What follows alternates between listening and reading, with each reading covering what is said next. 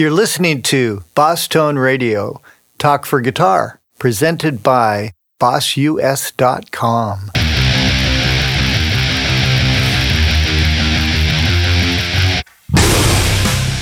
Hey, welcome to Boss Tone Radio. My name is Paul Hanson. This is the 37th edition, and as usual, we have a very interesting guest. This is Billy Duffy from the English band The Cult.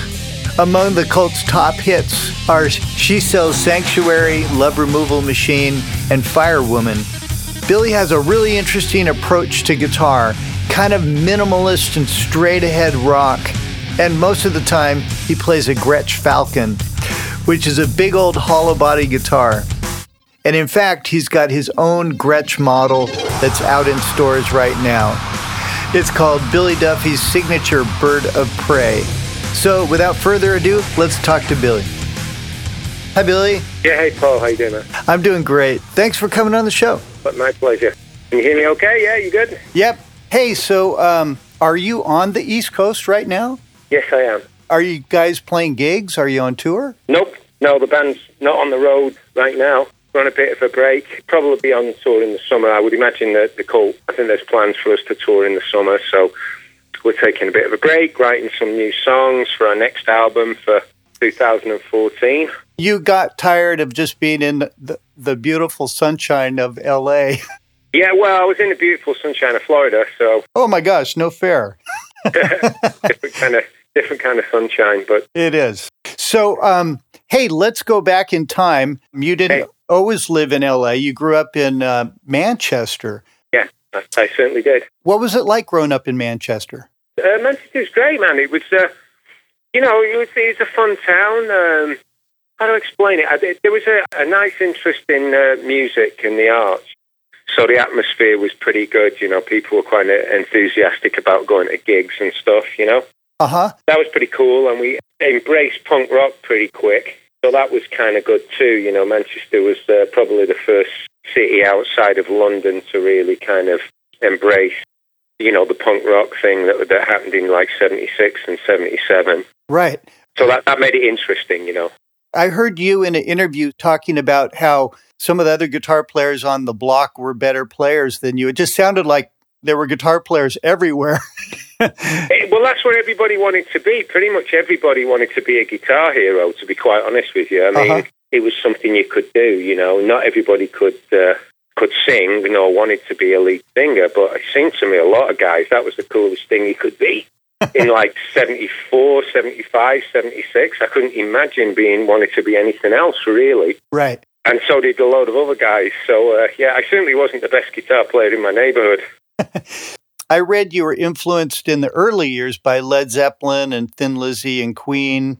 Yeah, yeah, you know, classic, good, good rock, melodic blues based rock, probably Free. Oh yeah, that company. You know, to be quite honest with you, I do remember kind of shying away from the more what I considered obvious you know, bands that everybody liked, trying to discover slightly more obscure bands it might have been a little bit of musical snobbery, you know, elitism creeping in. I just didn't want to like follow the herd. But uh, you know, so that was a bit of a passion of mine, trying to find obscure bands. But I, I remember buying uh, Houses of the Holy. It was my first Led Zeppelin album, so I kind of went in at the middle. Oh yeah, with, with Zeppelin, and uh, yeah, I remember buying a ZZ Top single on on vinyl on London Records for like fifteen cents. Oh my gosh, was it like uh, La Grange or? Yeah, it was La Grange and Tush. Oh man, stuff like you know stuff like that. It was just what we did. That was what was exciting. You know, uh-huh. no internet. No cell phones. Right. Yeah, it's hard to imagine. Hard to imagine a world with such medieval. Yeah. You know, you almost think we were into jousting and. Uh... I remember telling my daughters, or one of my daughters, that we didn't have microwaves when we were a kid. Yeah, all that. Yeah, and they couldn't believe it. No microwave? How did you eat? Yeah, uh, completely, completely crazy. So that was it, you know, pretty mm-hmm. standard. And then, but then the punk thing was pretty important in the UK in terms of kind of a movement and a, you know, it had a sort of a sociological impact, right, in the UK because the country was a little bit uh, financially depressed. So The significance of punk really to us was accessibility. Suddenly, it really was possible to think that, you know, what was a hobby could be real, you know, and, and the excitement. And got to remember, you know, Led Zeppelin were playing gigs to like, you know, 150,000 people in a castle right. somewhere. And to my neighborhood, you know, we couldn't afford to get the bus into the center of our town to walk around and do nothing. So the idea of going, I've seen a band of that size and caliber uh-huh. was not real for us. But there were a lot of smaller bands Queen, Mott the Hoople, Thin Lizzy, mm-hmm. um, who were more accessible. I pretty much saw an endless list of bands in the mid 70s in Manchester Lynyrd Skynyrd, Blue Oyster Cult, Ted Nugent. Wow. Right when punk was happening, and then transitioned into kind of ACDC uh, when they came around, and people almost thought they were a punk band at first. And, uh, you know, it was just an interesting time. That's all really I want to say about it. And Manchester was a, a town that really did embrace uh-huh. music Although we didn't have at that point have that many great bands ourselves. I mean, other than the Hollies. I mean, the we Hollies, didn't really any compared to uh, the Beatles. You know, were were the Smiths a Manchester band? Uh, Smiths were very much a Manchester band, but they, they didn't really get going until the, the early to mid '80s.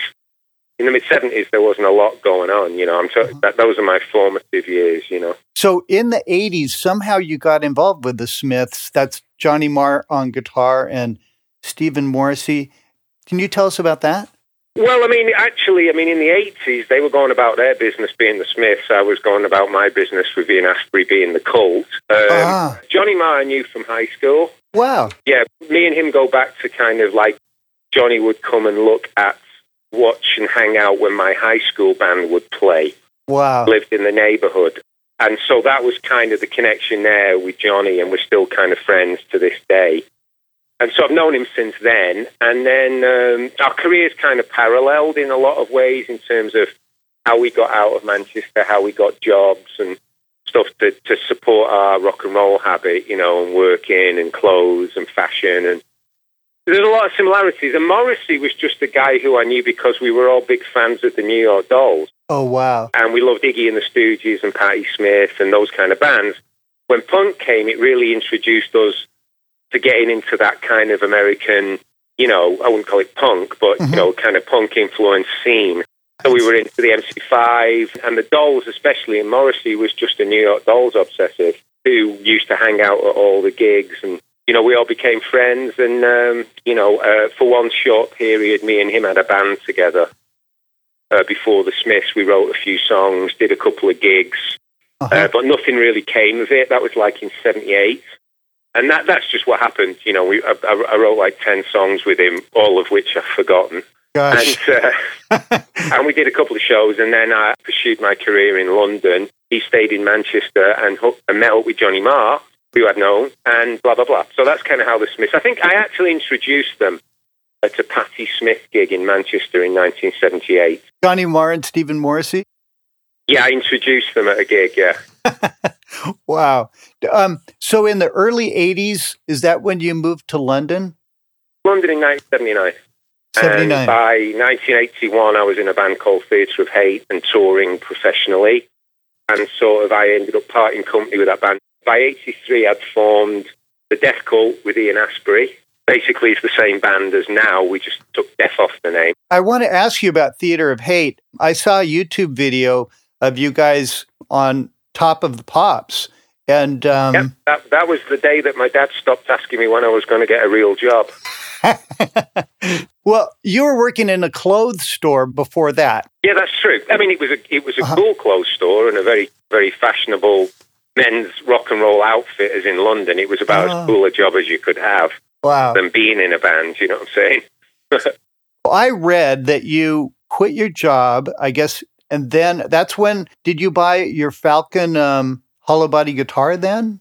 Yeah, that was when I got into yeah. That right around then, I, I basically was living in London, was in a few little bands. Started with the Stray Cats, who kind of got big in England first. Right. They were kind of around, and they actually came and kind of bought clothes at the shop I worked in. Wow! I went to see them play, and they were just incredible. And I was like, "Wow, that Gretsch is amazing!" And it reminded me of seeing Gretsch's with like Neil Young and Crazy Horse and stuff like that. Uh-huh. And that was where it kind of started. when I got in Theatre of Hate, I, I was searching for kind of a different sound. Right. And, and a lot of bands in the early 80s were searching for a new sound. We didn't really just want to sound like bad versions of the Sex Pistols because that had been already been done. Yeah. And so we're searching. And one of the ways I thought found to express myself was by a big white Gretsch and play it. And it had a different kind of more cinematic, twangy sound that was, I wouldn't say rockabilly, but it was, Uh-huh. it was partially that, partially seeing Brian Setzer. And I love rockabilly and I love rock and roll. And I went through a phase really digging, you know, a lot of the classic rockabilly music and still do. But, you know, I never wanted to play it. hmm You know what I mean? I, I admired the energy and the imagery, but I didn't really want to kind of become a, a rockabilly musician. So a lot of those influences came together, and uh, you know, the, the White Falcon just sort of became synonymous with the cult. You know, the big white guitar Right. um, kind of stuck with me still, still today, on and off. You know. You know, I um, do research for Guitar World magazine sometimes, and I just discovered that Pete Townshend used a Gretsch Chet Atkins on Who's Next. I mean, a lot of guys use them in the Yeah. studio. I think you'll find most guitar players have one in the old uh, lockup. They- they don't all use them live, and I think that was the difference for me. I was determined, maybe out of stupidity, but I was determined to try and take a Gretsch and really rock out with it, treat it like a Les Paul, and get some kind of, you know, real aggression out of it, but keep some of that interesting Gretsch twang. Well, you really are the meat and potatoes guitar player, just killer rhythms. And, you know, one thing I notice about all your stuff is that you're always just ringing in tune. Is this an obsession you have? Are you constantly tuning your guitar? Because it's just always in tune. No, no, I'm hope I'm pretty hopeless at tuning guitars. I uh, use an array of highly paid professionals, uh, technicians to do that for me because I'm so useless at it. I just love melody and, and Uh-huh. think it's honourable. I, I don't think there's anything wrong with simplicity. I think it's an art form Oh, I agree. underrated. And I think, Mhm. you know, a combination of punk rock and ACDC made me realize there was a great beauty in simplicity. And I never, I was possibly too lazy, to be totally honest, to become a guitar player who could really shred. Uh-huh. It almost seemed like a bit too much work. I was a bit too interested in going out and having fun than sitting at, sitting at home practicing scales. But I always was interested in melody and riffs Uh-huh. and and solos when they're appropriate Right. that, that, elevate the song, but maybe stuff that you can solos you can whistle or solos that are you know memorable Right. rather than just technical exercises in themselves. You know, John Sykes once said to me, who's a good friend of mine, John Sykes. From Whitesnake. Yeah. You know, I always thought I wanted to be the fastest guitar player in the world, but you realise eventually at some point that like the gunslinger, there's always going to be somebody faster. Yeah. Yeah. Oh, man. and so for me, it, it was more interested in songwriting, the experience of being a band, and uh, the whole rounded experience rather than the technical ability. Well, and also writing. You and Ian Astbury just uh, wrote some killer songs, and you guys wrote all the material in the cult, correct? Uh, yeah, yeah, yeah, we did, yeah. So, and some of those riffs are just amazing. I think She Sells Sanctuary with the open strings ringing out is just amazing. You know what else I notice about that song is the bass is so solid. You just had a great bass player. Was he the same guy throughout the band? He, he was in the band from the beginning Uh-huh. until Sonic Temple, and then he sort of retired. He couldn't take the lifestyle. Right. It really is a lifestyle of just being on the Yeah, road. he, uh, we're still friends. He played with us. We did um, we did an album, the Love album. We did a tour. We played that, and uh, he he jumped up on stage and joined us. And uh, Uh, yeah, he had a, he had a style. It was very important. And also, you got to remember, in the mid '80s, dance music was very important. So part of the underpinning of what was going on for us at that time was that our songs were getting made into 12-inch mixes that were getting played in clubs.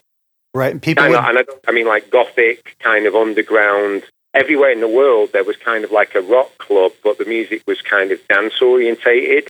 right. And that was a way that we broke through by doing, you know, Sanctuary was an example of that. And many other bands did similar stuff where we were conscious of the, the like nightclubs because until Sanctuary, you know, we, we never got on the charts. We were doing gigs to thousands of people, but we never got on the charts. Right. And then Sanctuary was the song that changed that for the cult and made us more known in the UK as a mainstream band. And uh, well, that was part of our um, way of doing stuff, you know.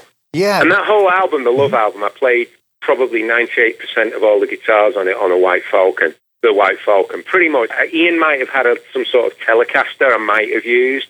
And I know we had a Vox, one of those Vox 12 string, the teardrop. You know, somebody discovered a bunch of those in a warehouse somewhere in London, and they came they came about. But ninety eight percent of the guitar on that is the White Falcon. And, and on this "She Sells Sanctuary" song, you have this really kind of freaky effects kind of intro. I heard that you used a violin bow on that. No, not exactly. It's related. It's part of the story. Uh-huh. Actually, we were in a studio where they used to record a lot of um, orchestral soundtracks. Uh-huh. And uh, we went there because Led Zeppelin did their first two albums there and Free recorded there. Oh my gosh. So it's a studio called Olympic. Olympic, of course. My gosh, an yeah. epic studio. Yeah. yeah, yeah, yeah. So we went there and it was, um, you know, it was kind of a contrarian move because everybody wanted to work in high tech studios and this was a very expensive, low tech studio. But we kind of captured some magic. I guess we tried to channel the ghosts of Zeppelin and Free and the bands that we, we were really impressed by. Uh-huh. And um, the story really relates to the Boss. I, I'd used, was using a lot of Boss pedals and still do use predominantly Boss pedals. Uh-huh. And um, quickly, the story's been around elsewhere, but I um, was doing some guitars and I found a violin bow and just turned the echo on because I think we'd been watching The Song Remains the Same where Jimmy Page did the. Uh, of course. Just the violin bow thing, you know? Yeah. Yeah. So I was mimicking that, and just for to, for, to go into overkill, I switched on every pedal that I had on my little pedal board, and um, just made this ridiculous kind of noise. And I like to think it was me. It could have been the producer. It might have been Ian. Said, "Why don't?" You? The intro to "She Sells Sanctuary" actually was only going to be the middle section. The song used right. to just start with the kind of snare hit, uh-huh. and somebody came up with the idea of playing the middle section of the song as an intro, mm-hmm. using those sounds. And I kind of, you know, threw the violin bow away and started picking at the, the, the D string and the G string close to the bridge uh-huh. and came up with that. So that kind of that that was how it happened, uh-huh. really. So did you have? It must have been a del, uh, DD two maybe delay, and uh, I think it's a DD two, the maroon analog delay that they don't make anymore. And, oh yeah, yeah. And whatever was the early digital delay, I had one of each. DM two and probably the DD two.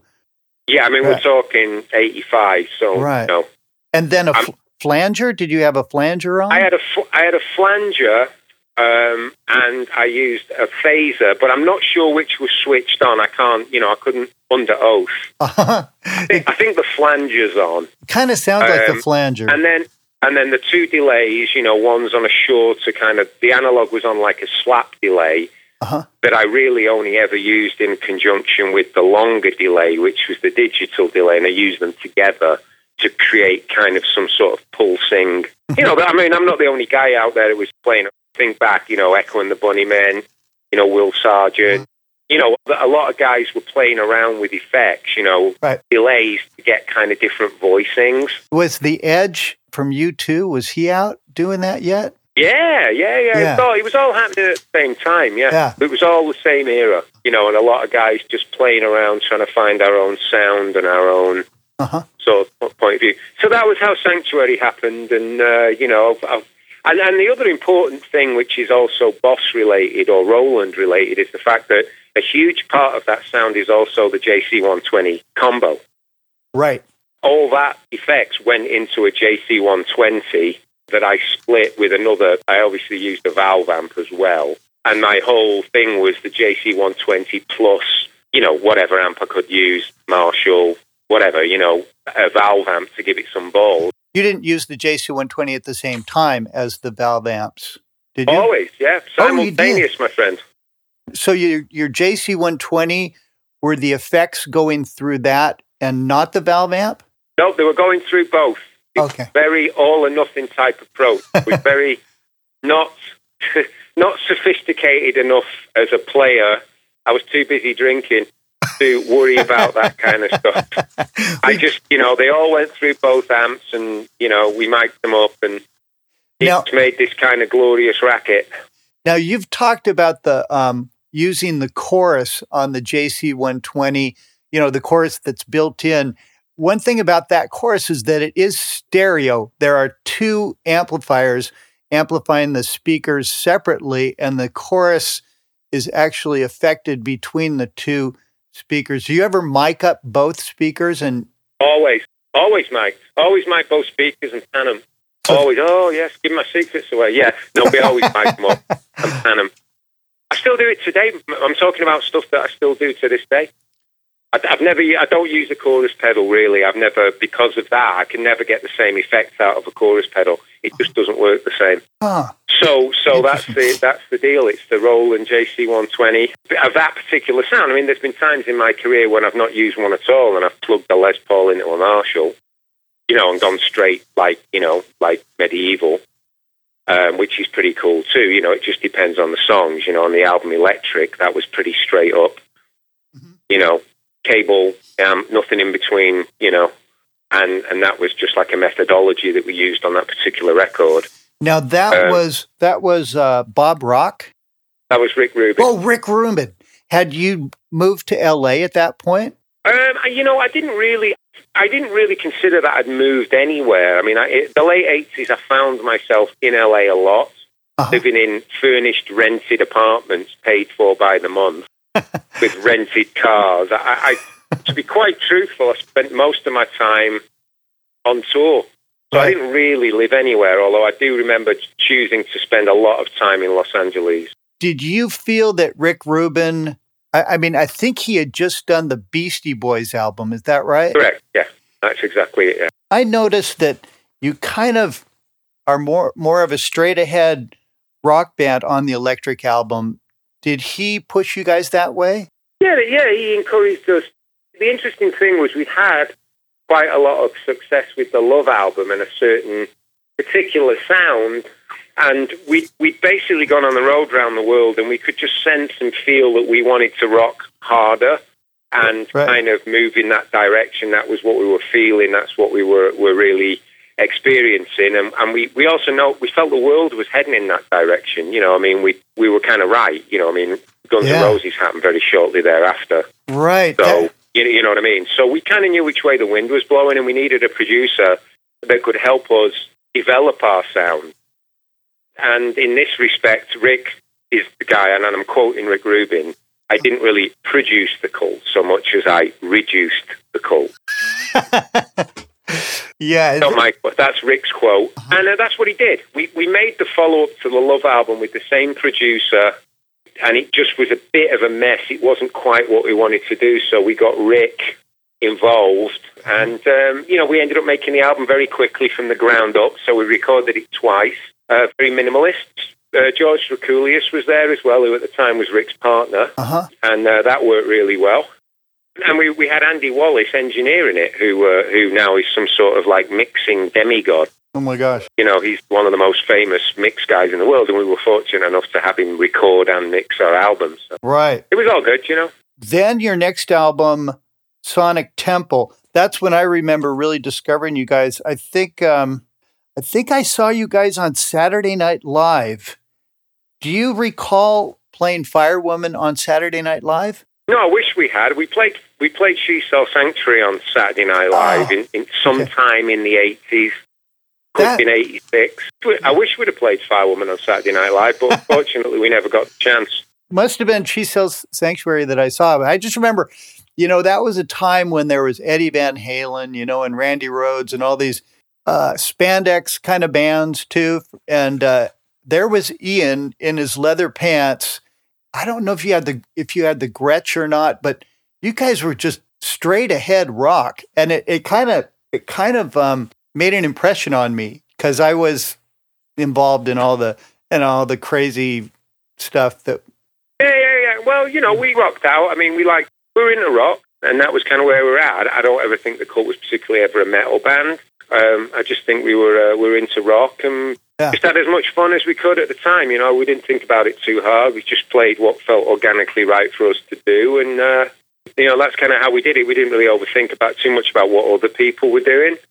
We just followed uh, followed our instinct, Uh huh. and uh, that was yeah, Sonic Temple. That that that kind of was a you know fairly big record for us, and uh, you know that was pretty cool. We had a few hits that kind of blew us up in America. You know. Yeah. You know, you've worked with some great producers like Rick Rubin and and Bob Rock. Yeah. Yes. So, what's it like working with those guys? Were they completely different, like Bob Rock and R- Rick Rubin, or were they alike in any ways?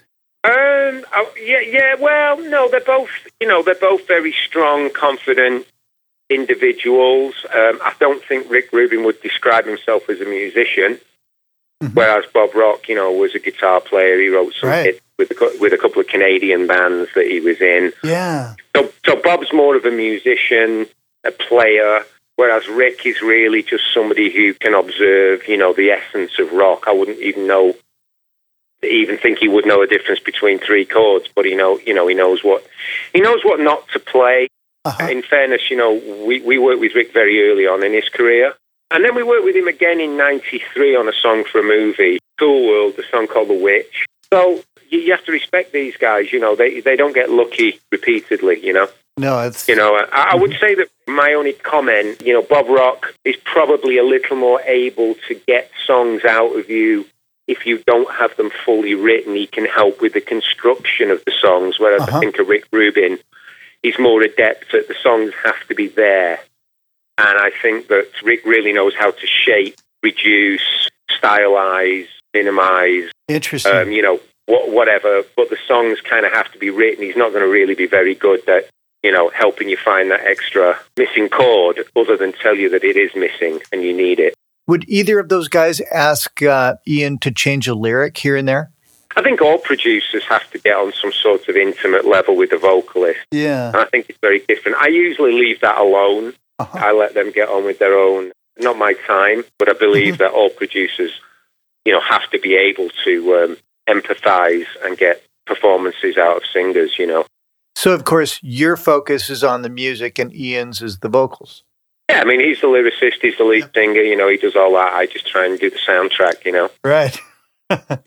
so, um, let's get back to gear. You've used valve amps. What type of amps do you like? Um, you know, I, I still use the same basics. I use matchless amps. I'm a big fan of matchless. And I, I have a Bad Cat that I like, which was essentially designed by the same guy, Mark Sampson. Uh huh. Um, you know, which to me were the first boutique amps, you know, Bill. I like what they do. Um, we've already covered the JC120 for that certain kind of thing that I look for. Mhm. And then and I use I generally use Marshall amps. They're readily available. You know, I've got a good relationship with Marshall. You know, regardless of what you might see on the stage in terms of cabinets, there's usually always a Marshall amp thumping away out of a four by twelve or two. As a matter of fact, I like two four by twelves. So, you still do the JC120 along with the Marshall.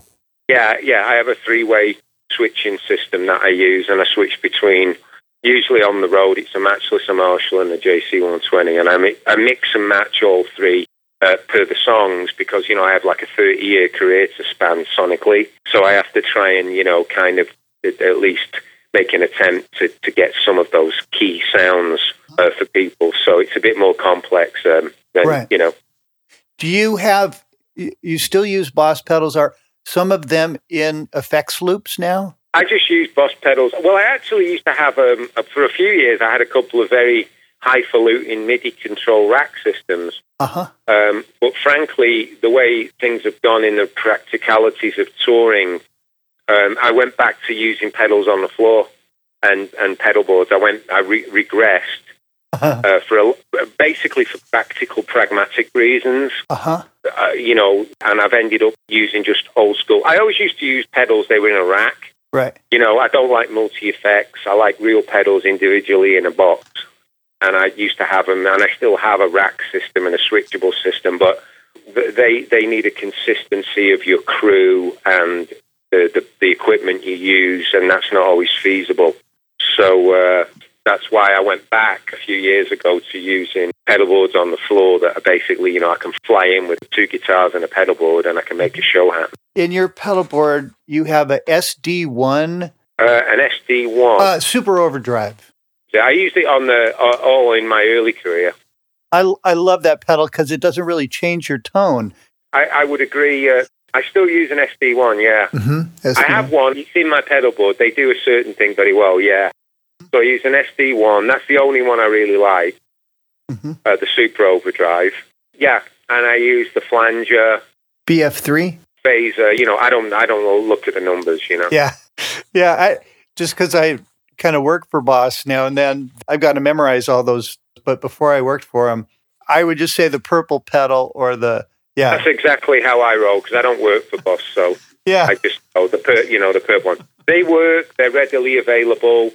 Um, I'm a great believer in using equipment that doesn't fail me. right. uh, you know, and Boss certainly qualifies. But you know, from time to time, I use other pedals in conjunction Right. with that. But I, but I, I've stuck with Boss delays, the flanger. Billy, have you tried the DD7, the new digital delay? You know, if it's a multi effects pedal that does seventy four different things, No, no, it's the it's the new um it's just the new version of the compact pedal of the delay pedal and it, and it has a plug-in where you can plug in an external pedal and tap in the delay rate. oh, okay, yeah, yeah, yeah. Nah, it's not too complicated. I just Ah. and go. just You know, I, I, DD3. yeah, I, you know, I'm just too into the performance. I don't want to be thinking about equipment. I just, for my limited, you know, mental abilities on stage, I just need to click something on. Mhm. and go, you know, because to me, live's all about the performance. Mhm. I just I use a couple of three delays in, in different settings, and I find that that just works sufficient for my needs with the call. So you've got one delay set fast, one delay set slow, and you have a third And one one delay set, set slower. so three different rates and um, are they all boss delays? Yeah, set Are slower. they the DD3? Do you recall? It's the silver one. They're the silver ones. Yeah. yeah. yeah. What's in the future for the the cult? Well, right now, the most important thing for me is I've got a signature Gretsch. Yeah. That's really what I'm trying to, you know. I've got a signature white Falcon that that's uh, just just beginning to get delivered next month, and I'm really uh, excited about uh, you know about that. I'm very proud of the guitar. That's the main thing that I've I've got going on. I've got um, you know I've got a website just for people who are interested in the guitar aspects of the cult. You know, I, I finally knuckled down and got my own website, billyduffy.com. Great. So, you know, that's uh, for anybody who's remotely interested in more minutiae of the cult or me as a kid growing up and all that information's there. Oh, cool. As regards the cult, as I said at the beginning of the interview, I know there are plans for us to go out on tour in the summer um, with a pretty interesting tour that's being worked on. But that's, you know, look out for us starting in the US in uh, in the mid, probably July. Great. Great. And you guys Tour. So you guys have a new album out we had a new album that came out last year. last year. in May, so whatever that means. But that's Right. when the album was released, and yeah, we toured that all last year. Choice of Weapon. Yeah, Choice of Weapon was uh, some got some kind of award on uh, iTunes. Not quite sure what it got. He got the number one album for something in iTunes. It was pretty cool. Hey, um, you've totally influenced me to check out some hollow body guitars. I'm going to check out yours right away. Check out mine because uh, definitely rocks. Question that I should have asked earlier: your string gauge. When I was asking about staying in tune or, or getting in tune, do you use a heavier gauge? I've used Ernie Ball strings since the 80s, and I've never seen any reason to change. They, they've always treated me very well. Nines or tens? I use 10 to 46 Uh huh. in the studio, and live I use 11 to 48 because we tune half a step down. Uh huh. And then if I'm doing a drop D song, you know, if we have a drop D, which effectively would be half a step down plus a drop effectively another two frets down, I'll use a heavier, uh, Low E string. yeah, Like- just like a 52 I'll throw on there. So that's basically it. Nothing m- mysterious or magical. The yellow Ernie balls and the purple Ernie balls, in, in essence. Herco picks, Flex 50. Herco. Dunlop make them for me now. I've got my own They're the nylon Flex 50 Hercos. Always have done since I was a kid. are those the gray ones? They're the, no, they're the uh, gold ones. A bit light, you might say. but not if you use them sideways like I do. So do you you don't use the tip? Use the side, rated side forwards. Interesting. I've got to look at some close-ups of your your hands now. Yeah, it's true though. Trust Yeah. me on that. I've never, I've never used a guitar pick straight down. Yeah. Interesting. Well, uh, you are the rhythm guitar king. You know, one thing I noticed is that you you weren't influenced by other people. All this, you know, Eddie Van Halen crazy stuff is going on, and you're just digging in. And, Well, I was influenced more by, I mean, the same time Eddie Van Halen was going on, I think ACDC were doing quite well with like Back in Black and stuff, and that's basic rock also. In a certain part of the world, you know, I mean, Guns N' Roses, Slash, straightforward rock. right? So only a certain element of the world got into that kind of, you know, I mean, you know, Eddie's great. Don't Yeah. get me wrong. It's not a criticism. It was so technical. It was so beyond what I could, you know, and that, the whole type of guitar you had to use and yeah, get the whole thing. I, I, it just didn't. It just wasn't my thing. I, I kind of appreciated it. I, I loved Van Halen's simplicity of their sound. I mean, a really magical. You know, that stuff was very well produced, Yeah. very minimalist in terms of how much was was going on. Uh-huh. You know, you know, uh, very organic. I mean, Ted Templeman produced them. Yep. You know, um, did early Montrose, which I was a massive fan of the first Montrose album when I was a kid. So oh my gosh, what a great album! Space Station Yeah, number well, five. I Number- observe my rock history. You know what I mean? Like if you know your rock history, you know why the first Van Halen album sounded like they did was Yeah. a combination of the brilliance of the Van Halen brothers and the band, but also who produced it, why, how. You know, yeah. Oh my gosh. you know, you got that's why you got to know your rock history. You know, you got to know your blues before you can listen to your Led Zeppelin. You know, you, or your Cream or you know the Yardbirds. You got to listen to the blues Yeah. stuff as well to understand where that comes from.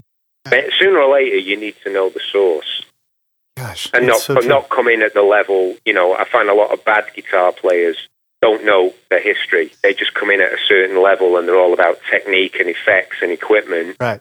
They need to be more about life experience, soul. You know, the blues. You know, they need to understand what the blues means to them. Then they'll organically become the kind of musician that is a leader, not a follower. That's great advice. That's totally right. You know. So that's it. I'm, I'm, I'm peaking now. I've got to go. Got to pick my dog up. Cool. So great Thanks. talking to you, brother. Thanks so much, Billy. You have an awesome day in Florida, and uh, great talking to you too. Don't forget, check the White Falcon out. Rich. I'm on my way to the store. go and, go and check one out. It's going to be great. Good luck on that guitar, and good luck in all your endeavors. Yeah, thank you very much. A pleasure talking to you, man. Thank you too, Billy. See you later. Bye bye.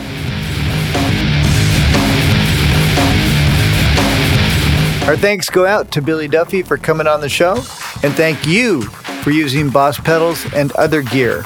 Remember, you can find out everything you want to know about Boss gear at bossus.com. Paul Hansen saying, see ya.